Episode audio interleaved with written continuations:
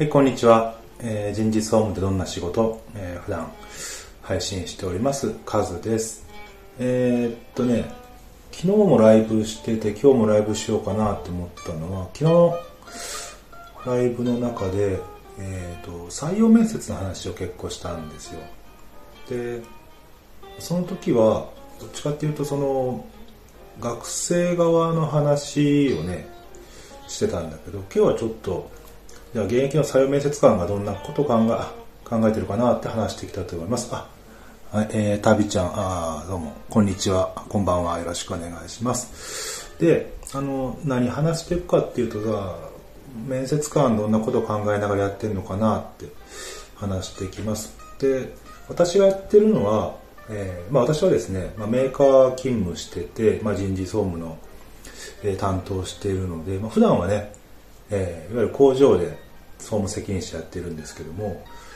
まあ、採用面接っていうとたくさん人が来るんで、まあ、それに対してね、全国のそういう総務責任者が集められるわけですよ。で、一次面接を、まあ、私たちがやっていくと。でうちの会社は、1時、2時、3時、3時が最終って形でやってるんですけど、まあ、1時は人事のメンバーがやってで、2時はえー、技術的な話をするから、えー、どっちかっていうとその LINE、まあ、現場サイドの部長クラスとか開発部長とかそういう人がねやってるんですよね、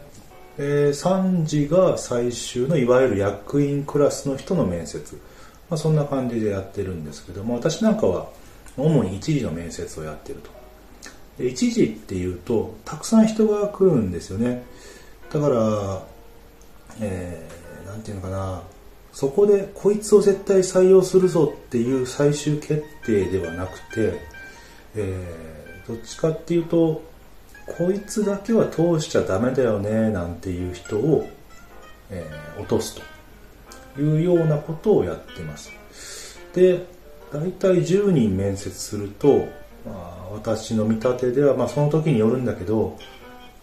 6人から7人は合格させるかな。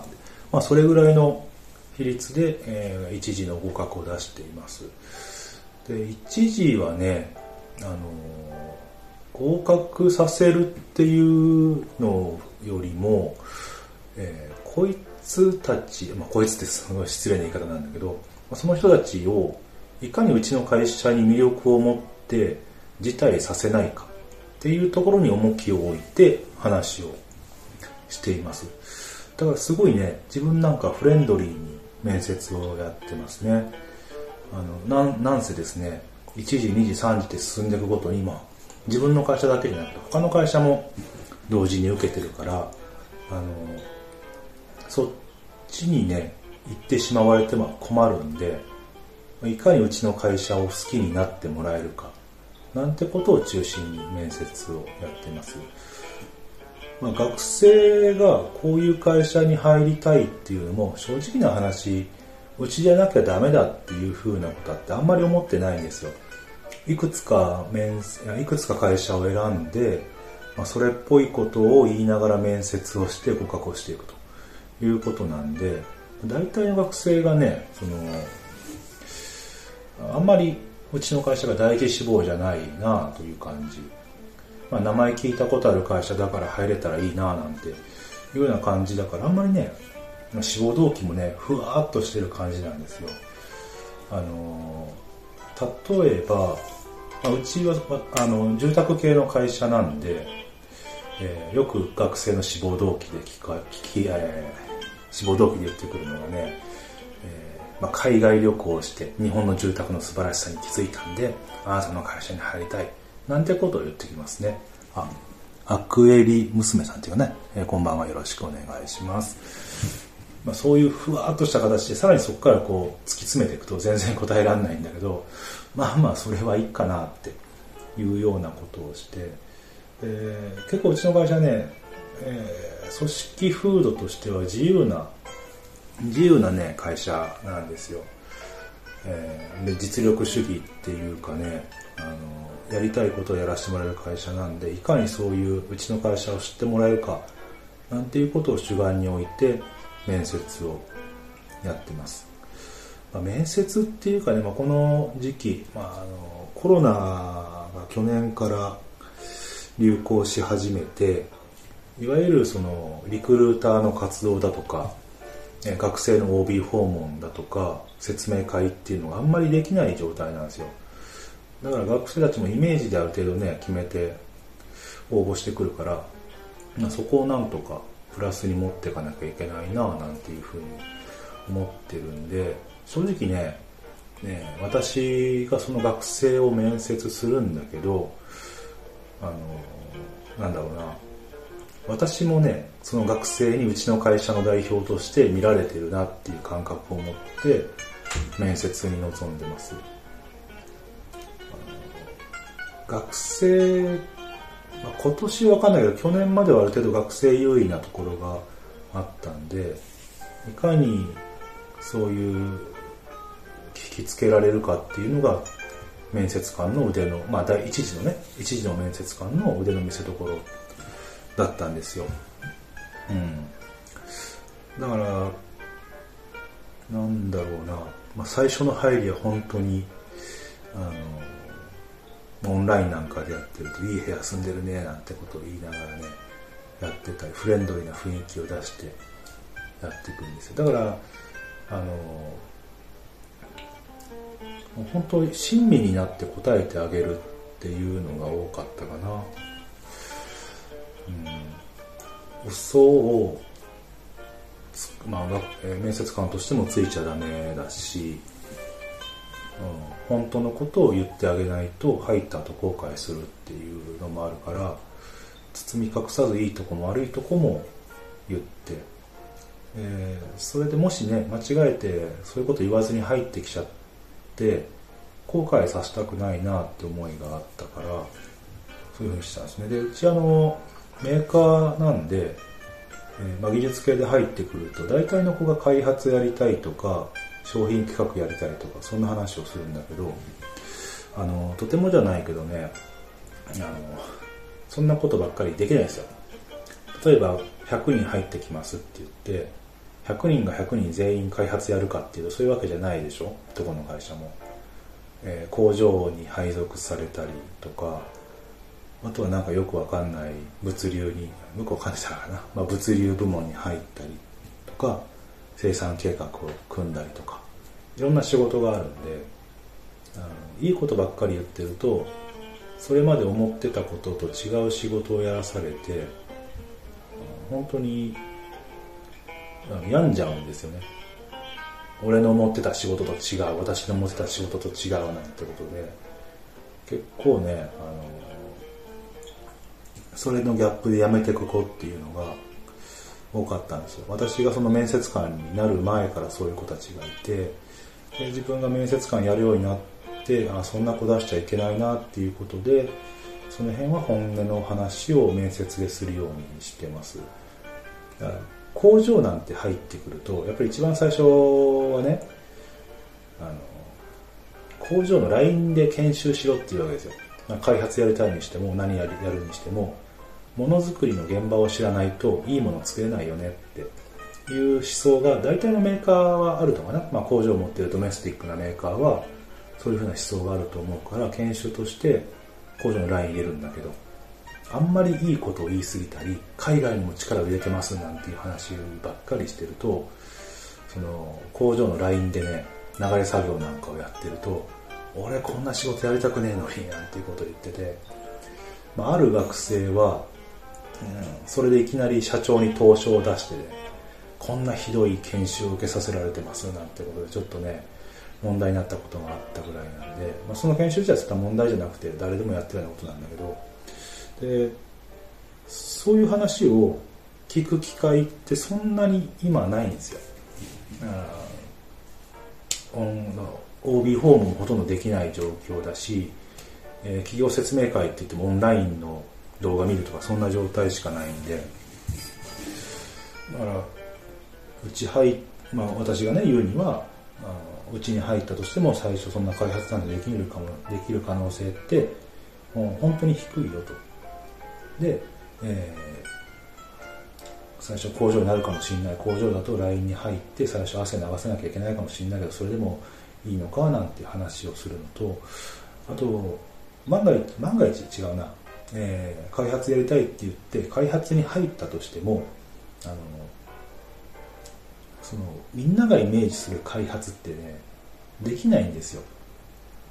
あの例えば、えー、自動車メーカーに入りましたって言って最初から開発部門に配属になった場合、うん、これってあケンさんありがとうございます。これって来る人はどんな空気の人ですか？あこいつ絶対取りたいなっていう空気の人ってことですよね。あのねこれはえー、なんだろうね。口がうまいとか下手ってあんま関係ないんですよ。あの口が下手でも自分がやってきたことやりたいことを一生懸命話して熱意を持って話せる人っていうのがあこいつやる気あるなっていうふうに思いますね。あの学生時代にどんなこと力入れてきましたかっていう時にあのアルバイトでもサークルでも学校の勉強でも研究でも何でもいいんだけれどもあのそれをね本気でやってる人っていうのは話をしてて深みがやっぱりあるんですよ、まあ、深みっていうかディティールっていうのかな。それがしっかりしてるんですえー、何人も何十人もあよかったあケンさんひょっとしたらそういうあれなんですかね、え、就職控えてる方なんでまあなんですかね。うん。あのよくねサークルでリーダー的な存在やってましたとかアルバイトで、えー、あそうそうそういう人仲間になれますね。そう。でよくあるのがねね学あそうアルバイト先の売り上げが低かったんでそれを自分の力で売り上げを伸ばしましたっていう人がたくさんいるんですよ。これね1日面接やったら2人は来ますよ。でどういう対策やったんですか？どうやって売り上げ伸ばしたんですか？って聞くと、えー、私が問題だと思ったのはそのアルバイト先のアルバイトメンバーバイトメンバーの意識が低いことですと、えー、コミュニケーションがうまくいってないことです。だから連絡ノートを作ってその日の問題点とか今後やることっていうのを、えー、そこに、えー、連絡で書くことによってみんなの連携を図って、えー、その結果売り上げが伸びました。そんなことある？って面接やってるとね思うんですよ。いやこれそれができればどこの会どこの会社というか、えー、どこの飲食店もあの売り上げ下がるとこなんてありえないですよ。そんなバイトの連携だけっていうのの問題だけじゃないでしょって売り上げ上げるには。もちろんあの従業員の飲食店だったら従業員のやる気とかね、えー、接客っていうのも影響するんでしょうけど、えー、それ以上にあのそれ以上にねあなんなんつうかな、うん、ごめん。話がちょっと詰まっちゃった、うん、そうそうそうそう。コミュニケーションというかねそのバイトの意思だけじゃなくて商品の問題もあるだろうし立地の問題もあるだろうしあの味付けの問題もあるだろうしなんていうことでやってますね。あえー、藤子さんこんばんは。昨日も来ていただきましたね。ありがとうございます。あのなんか今もね、昨日と同じような話をしてるんで、ちょっと申し訳ないなっていうところあるんだけども、あの、そうそう、それで、まあ、そういうこと言ってたら嘘ってすぐバレるよねっていうふうに思ってますよ。皆さん、もしこの中に採用面接受ける方がいらっしゃったらね、そのディティールを細かく、うん、作ってくださいまあ、熱く語れることをぜひやってほしいなと。結局、あの、なんだろう、今、あ、そうそう、嘘の話。そう、嘘の話。嘘すぐ見破れるよっていう話なんですよ。そうそう。でね、あの、そう、就職する時の面接って、その熱く語れるのが必要だよねって今言ったんだけど、これって、どうだろうね、大学入ってすぐの時から、あの、何がやりたいかっていうのを見つけないといけないよねって思うんですそんなこと言ったって1年生の時から見つけられるものって何かあんの？っていうとない人の方が多いと思うんです。あの自分もそうなんですけども、熱って空気。下手くそだからこそ伝わりますよね。あケンさんそう。そうそう熱って空気なんです。あのなんか前のめりに喋ってる感じとかあのなんかいかにも覚えてきましたっていう形じゃなくて使いながらでも一生懸命自分の思いを伝えたいっていう空気。あの将棋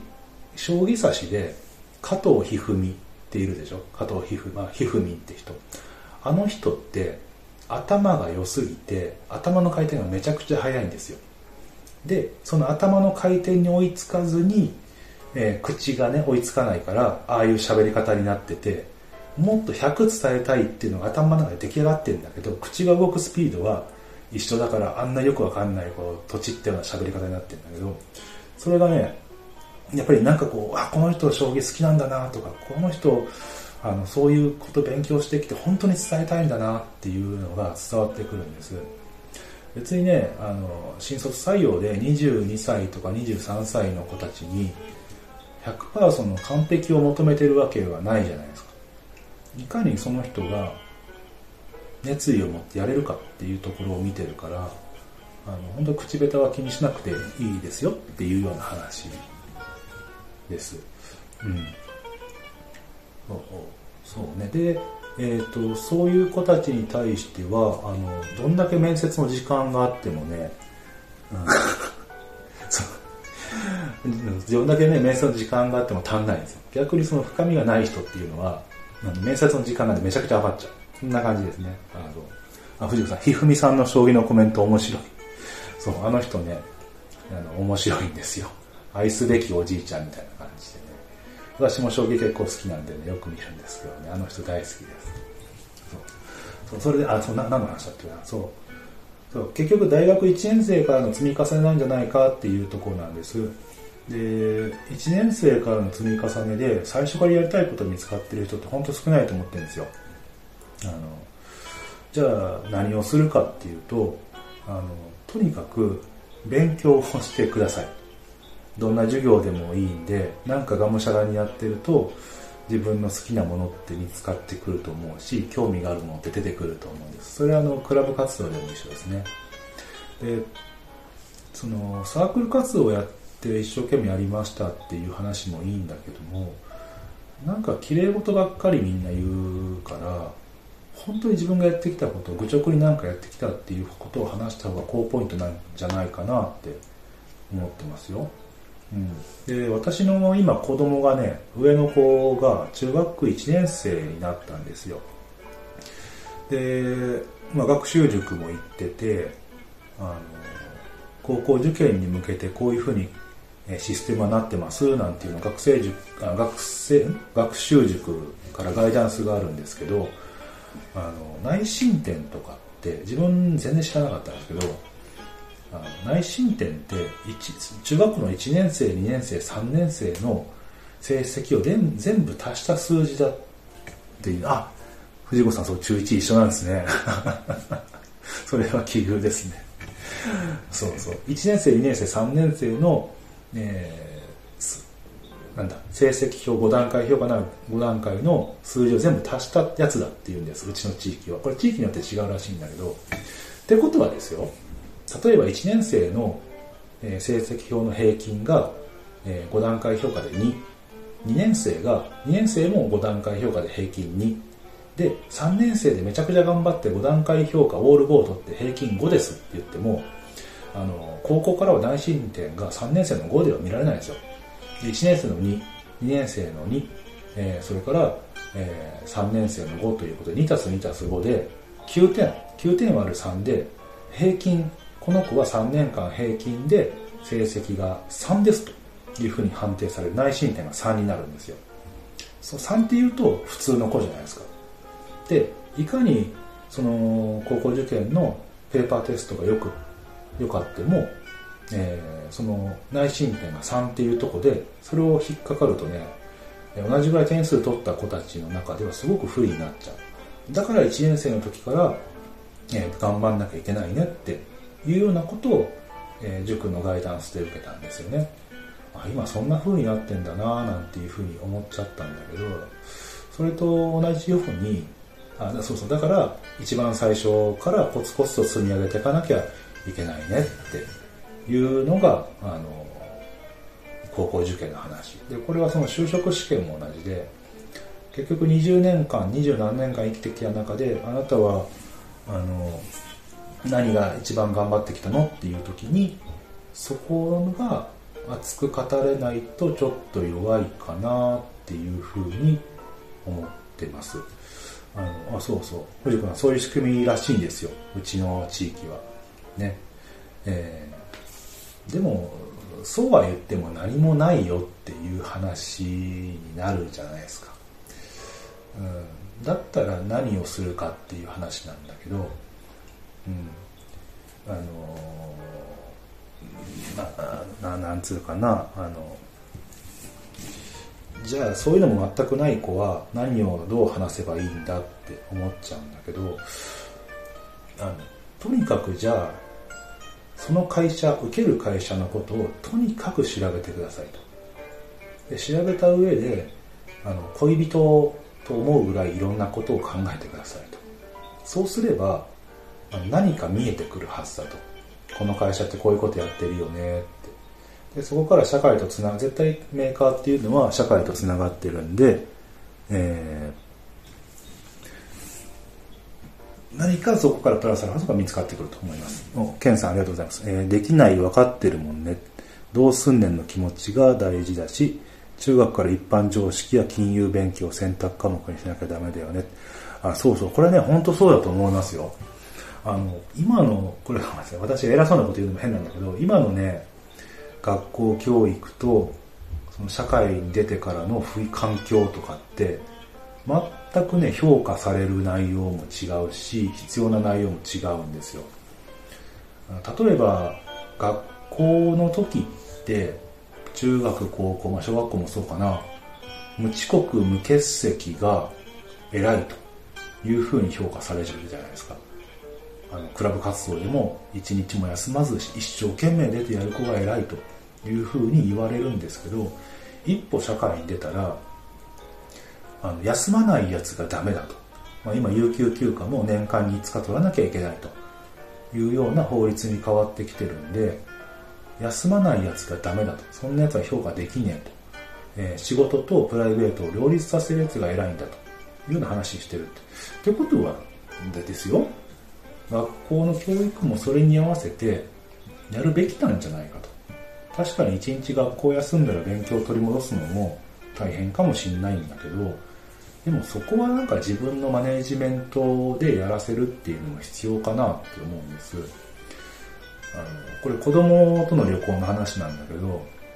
幼稚園まではね平日休ませても俺も有給休暇取ってどっかじゃあ2泊3日で行こうかとかあのできたんです、うん。土日混んじゃうからちょっと空いてる時に行きたいよねってできんだけどそれがね小学校中学校ってなってくると全くできないんでうん。そういうマインドから、休んじゃダメってマインドから会社に入って休めって言われるこの方向転換っていうのすごい難しいなって思うんですよね。でこれは金融もしかりであの金融リテラシーっていうのもしっかりであの日本人って本当に一生懸命働くのが偉いよね。楽してお金儲けるのって悪いことだよね。ってなんか刷り込まれてるんですよね。あの楽して仕事をするとか楽してお金を儲けるって私別に悪いことだと思ってはないんです。なんだろうね。もちろんその人を騙してやるとか犯罪行為に加担してお金儲けるはもちろんダメなんだけどでもななんでしょうね。苦しい。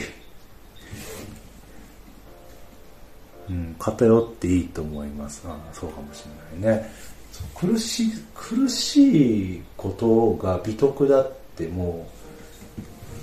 嫌なんだよね。あそうそう。昔は寝ないで働くことを美徳され美徳美徳とされてきたねって。あそうね。バブルの頃とかね。あのリゲインの CM で20 24時間働けますかなっていうふうにやってましたから、うん、そういう時代もあったんだけどもう大体もうそういう神話がもう崩壊してるのがバレてきちゃってどんだけ働いても豊かに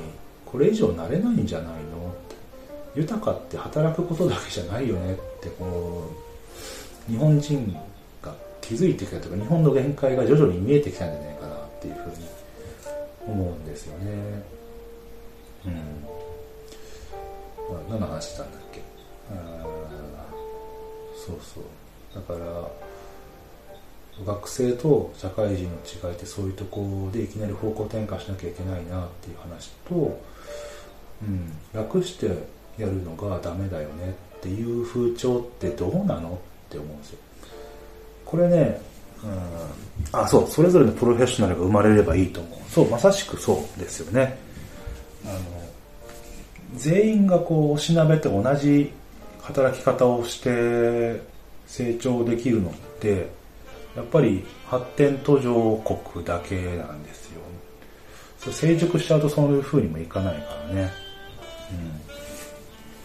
うん、でねその苦しさこそ正義だみたいなのを日本人ってすごい持ってて。これねうちの会社でも思ったんです。あのうちの会社メーカーで私今工場に勤務してるんですけど、まあ、工場ってもちろんその現場でライン作業をしている人とそれからいわゆる間接部門ですね。私みたいな人事をやってる人もいるし経理やってる人もいるしあのパソコンというか IT 系の面倒を見る人もいるし、えー、であのなんかねうちの会社昔ね事務所で、えー、お茶を飲んじゃいけないっていうルールがあったんです、まあ、お茶事務所っていうかね自分の席で仕事をしながらお茶飲んじゃダメよっていう話があったんですよね。なんかアホらしいじゃないですか。仕事してんだからちょっとこう息抜きに一口こう水を口に含むとかそういうのしてあのやって当たり前だと思うんだけどこれなんでダメなのって自分が若い時に言ったことがあってあの帰ってきた答えがで現場で働いてる人たちは好きな時間にそういう水分補給もできないんだからだから事務所で働いてる人がそういうふうに自由に飲むっていうことは現場の人に対して失礼だろうという話を書いてきた。なんかこう確かにそうだよねって思うこともあるんだけどなんかモヤモヤして納得しなかできなかったんですね。でそれが若い時でで自分が、まあ、総務人事総務のこの工場の責任者になってで自由にねなったんだけどその時にねやっぱりその自分もねちょっとこう息抜きにお茶を飲んだりしたいわけじゃないですか。うん。そうね。じゃないですか。だだからだったらそんな苦しいことみんなに真似しなくても今苦しんでる人苦しんでるっていうかその現場で水が飲めないって言ってる人が飲めるようにすりゃいいでしょって。そう。単純にそんだけの話で。じゃあみんな飲めるようにしたらいいじゃんでその現場のラインにそのクーラーボックスとか冷蔵庫を置いてちょっと例えば10秒20秒抜ける時間があったらそこの場所に行って一口飲んで戻っていいよっていうルールに変えたんです。そしたら別に何のことなく現場の人からもありがとうって喜ばれるし事務所の人もちょっと息抜きにねどうしても眠気来るじゃないですか。そういう時に一口水を飲むっていうこともできるようになったしこれね生産性上がりましたよ全体の、えー、もちろん夏場とかね熱中症予防にもつながるんでなんでこんなことできなかったのか。っていうのがすごい不思議あケンさんありがとうございますあのフォローいただきましてありがとうございます苦しい方に合わせるのってすごい楽なんですよ。これやっちゃダメって言えば済むだけの話なんで。でもそれを変えるっていうのは、なんだろうね。考えるのは難しいし、アイディアもなかなか出てこないかもしれないんだけど、でも絶対そっちの方が楽しいじゃんって思いますよ。うん。発想の転換でもないけども、みんながハッピーに仕事するためにどうしたらいいのって考えるだけなんで、そういうの考えるの楽しいですよね。面白いなって思う。うん。あれも嫌いなんですよ、自分。えっ、ー、とね、省エネとか、あの、環境保護という名のもとに、事務所の電気を間引くとか、廊下の電気をつけずに真っ暗にしているなんていう話を、どこでもやってんだけど、もうね、そういうのね、気持ち悪いっていうかね、もう気分がめいっちゃって仕事ができないんで、だったら明るい職場にして、ちょっとでも生産性上げて、5分でも10分でも早く帰れた方が、省エネになるんじゃねえのって、そういうふうに思うんですよね。そういう発想を言うとね、みんなね、嫌な顔されるんだけど、うん、あとはね、その、事務所の、えーまあ、自分の事務所、普通の家と同じぐらいの天井の高さなんだけどね、えー、もうちょっと高いかな。蛍光灯がだいたい1人、机の上に1本ずつこうついてて、そこから紐が垂れてるんですよ。あ、こんばんは。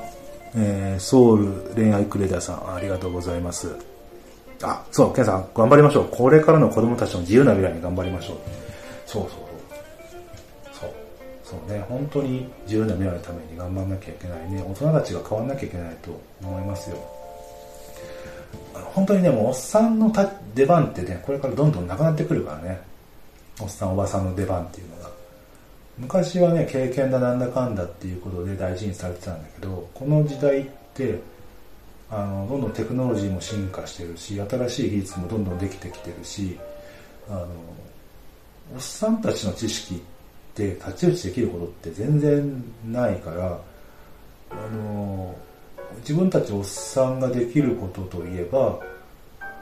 あの、そういう若い子たちが自由にできる環境を仕事で、仕事場で作り上げてあげると。やっぱり、できることといえば、おっさん、どうしてもね、偉い人たちおっさんなんで、そのおっさんたちを説得して、えー、その自分のチームだったり若い子たちが自由にやれる職場、環境を作ってあげる。これが、おっさんおばさんたちに残された、えー、仕事なのかなって思います。うん。例えば、あれだね、昔はその自分の工場、あ、そうそう、おっさんの最後の仕事はコミット。そうそうそう。それそれそれ。コミット大事。うん。あの、約束して達成して、で、ダメだったらおっさんが責任をかぶると。うん、そうそう。それぐらいの気概でいいと思いますよ。うん。まあ、自分もねその気持ちでやってるのと新しいことが好きなんでまだまだ若いやつらには、まあ、若いやつらに負けねえって気持ちじゃないな、自分が面白いと思ったことはどんどんやりたいっていうだけなので、まあ、責任は取りつつも新しいことを一緒にやる、まあ、そんな感じでね今やってますけど。楽しいですね本当に、仕事しててつまんねえなって思う時ってあんまりないかな、そういう仕事場に巡り会えたっていうのがすごい幸せなことなんだろうし、うん、逆に今仕事なくなったら何して生活すればいいのかなっていうのもちょっと思ったりするな。サラリーマンってすごいつまんないように見えてなんだかんだ言っても自分一人でやれるだけの金以上のものを動かせるし、うん、楽しいよね楽しいよねっていうかせっかくやるんだから楽しくやんなきゃダメなんじゃねえのっていうのがすごい思ってるところですね。うんはい、なんか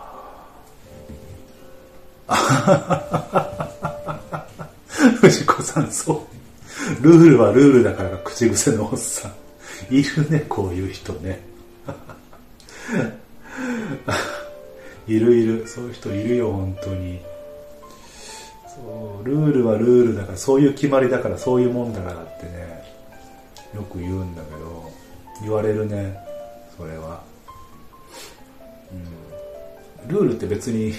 変えればいいじゃん、決めればいいじゃんだけの話なんだけど、ね、それができないんだよね。なんか、あ、そう、そう、そうだ、思い出した。ルールはルールで。あ、なんだ。えー、ケンさんから、えー、バックボーンがあって励めるし、時に凹むけど支えてくれる人がいたらできた、できたじゃんね。そうだね。そうそうそうそうそう。やっぱり支えてくれる人とかね、必要になってきますよね。まあ、凹んだり、楽しんだりっていうのがあって、ずっとフラフラットだったらやっぱりつまんないよね。だから、いろんな刺激があって、人生ってどうしてもちょっと不公平なところがあるから、その不公平さを楽しめるっていう風にやっていかないといけないなって自分は思ってます。で、そうそうそう、ルールはルールっていうね、すげえくだんないルールが自分がね、今の職場に、ちょうどあ1年前にね、転勤してね、今の職場に来たんだけど、めちゃくちゃくだんないルールがあって、あの、給料明細。まあうちの会社ね、給料明細まだあるんです。で、あ、あったんです。で、給料明細を、えー、各部署に配るときに、え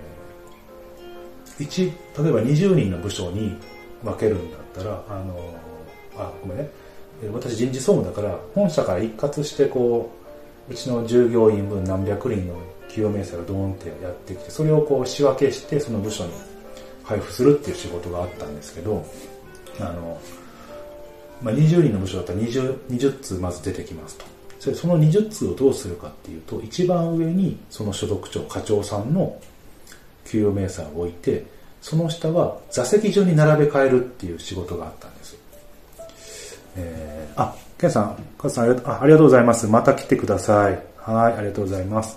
そうそう。で、その給与明細を20枚を座席順に並び替えるっていう仕事があったんです。まあ、ほらしいでしょう。その500人とか600人いる給与明細を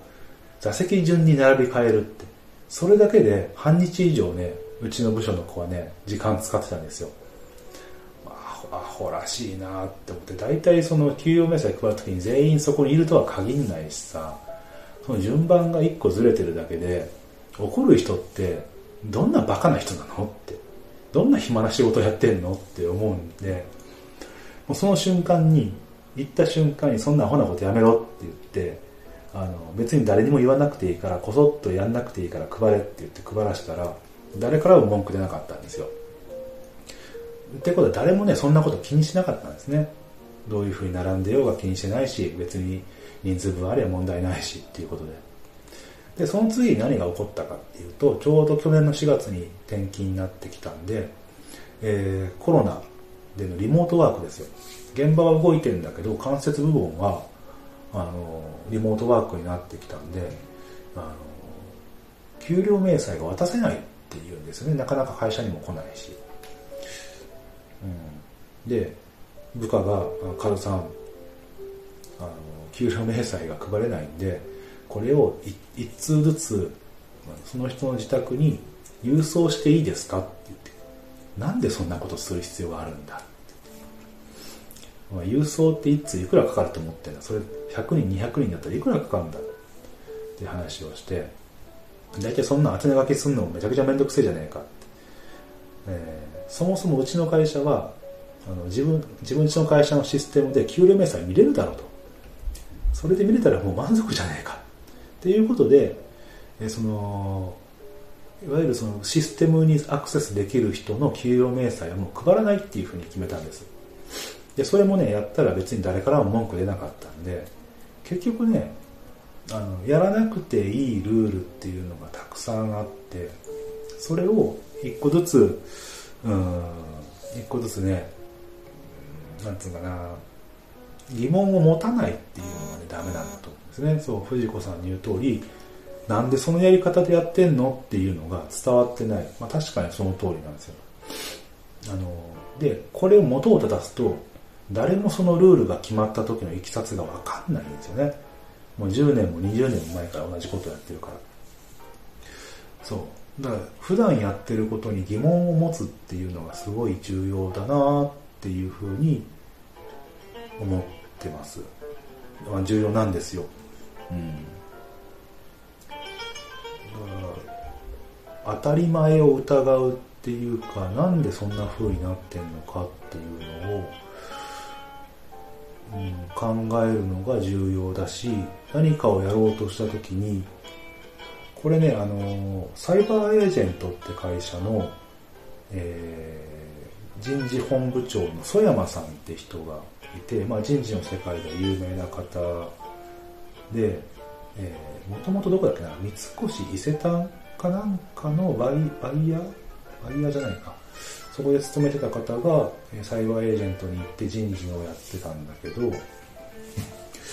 えその人が言うには、まあ、一回私も会ったことがあって話を聞いてると新しい制度を作ったりルールを作るときに、えー、頭の中でこれをやった時に従業員がどう思うかっていうことをイメージするんです。でそれで従業員がしらけてしまうような新しい制度とかは絶対にしないよねっていうことを言ってて、ああ、まさしくその通りだね。そうだそうだ、そういうことだよねって。押し付けるルールって絶対うまくいかないよなって思うんです。子供見ててもそうだよなって。勉強しなさいしなさいって奥さんは結構言うんだけど、そんなこと言ったって、もうやる気を持ってやんないじゃないですか。なんか、ね。漢字ドリルだったらあの